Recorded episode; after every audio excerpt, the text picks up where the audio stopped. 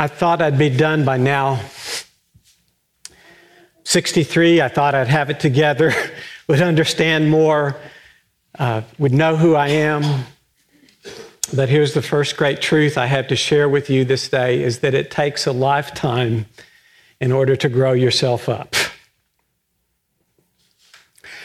I know we recognize, especially this day, graduates of, of high school, because that's one of those big moments of, of decision, of growing up when you leave home, hopefully. and, you know, there is a, there is a polarity there, um, right?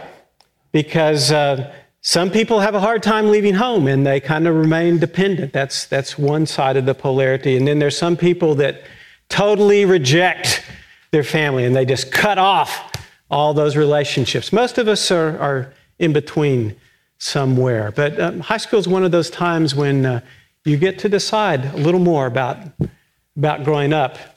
And then I know there's some children here and they say, well, what about us? You know, going from uh, pre kindergarten to kindergarten, that's big. That's huge. That's as big as going, you know, to high school. Or, you know, some people from elementary school to, to middle school. We have all of these places where we get a chance to grow up a little bit. Uh, then someday, hopefully, you graduate from college and uh, maybe you get your first job and become more independent, and, and there's a real chance to grow up, huh? I, I was reading something this past week about work life balance. Any of y'all deal with this? The article I read said that work, work life balance is an illusion, that none of us are in that sweet spot. We all lean one way or the other. I confess before you this day that I tend to overfunction, that uh, work becomes so much more important than family, than taking care of my marriage or our boys, or even taking care of my soul. It's, it's so easy to have this sacred disease of, of over functioning. And then there's marriage. Uh, Kathy and I have been married 37 and a half years, and you know what? She still doesn't do the dishes right. By that, I mean the way I do them. And marriage is a great place to learn about growing up, that it's not about trying to change the other person so much as it is learning to change yourself. And then sometimes kids come along. Now, there's, there's a wonderful place for you to reflect upon who you are. when these, these beautiful little people you brought into the world, they speak with perfect pronunciation, that curse word, you know. and you go, where did you learn that? From you. you know, go, oh, ouch. Why did you have to say that? Oh.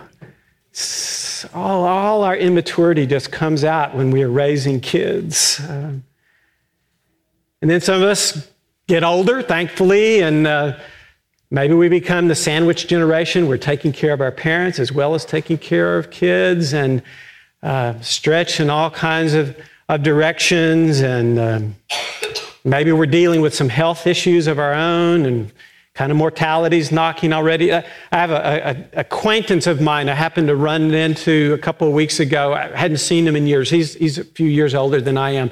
He plays in his Presbyterian church's bluegrass band, okay? Uh, it's not rock and roll or anything, it's bluegrass. It's older folks like me, and, and he plays mandolin in this band. And I said, What's the name of your band? He said, The name of our band is Old, Rugged, and Cross.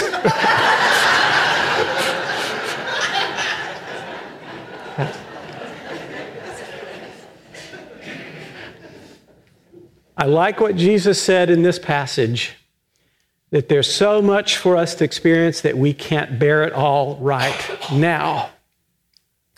And that this Spirit will continue to guide us and lead us. It takes a lifetime in order to grow yourself up. Here's the second thing it takes a village in order to grow yourself up. You don't do it by yourself. Okay? It takes a family, a, a church, a, a friends, all kinds of relationships. We don't exist in isolation. It, it, takes a village in order to grow yourself up. Uh, the passage, you, you don't see it But every you that's in that passage when Jesus was talking to us, it's a you all, okay? You know how I love to do this. Uh, Jesus says, y'all, y'all are guided by this, by this spirit of truth. Here's a polarity, too. Some of us are people pleasers like me, and we'll just follow the party line and what our parents taught us in our little town and everything. And then some of us reject and rebel and say, No way am I going to follow that line. Most of us are in between.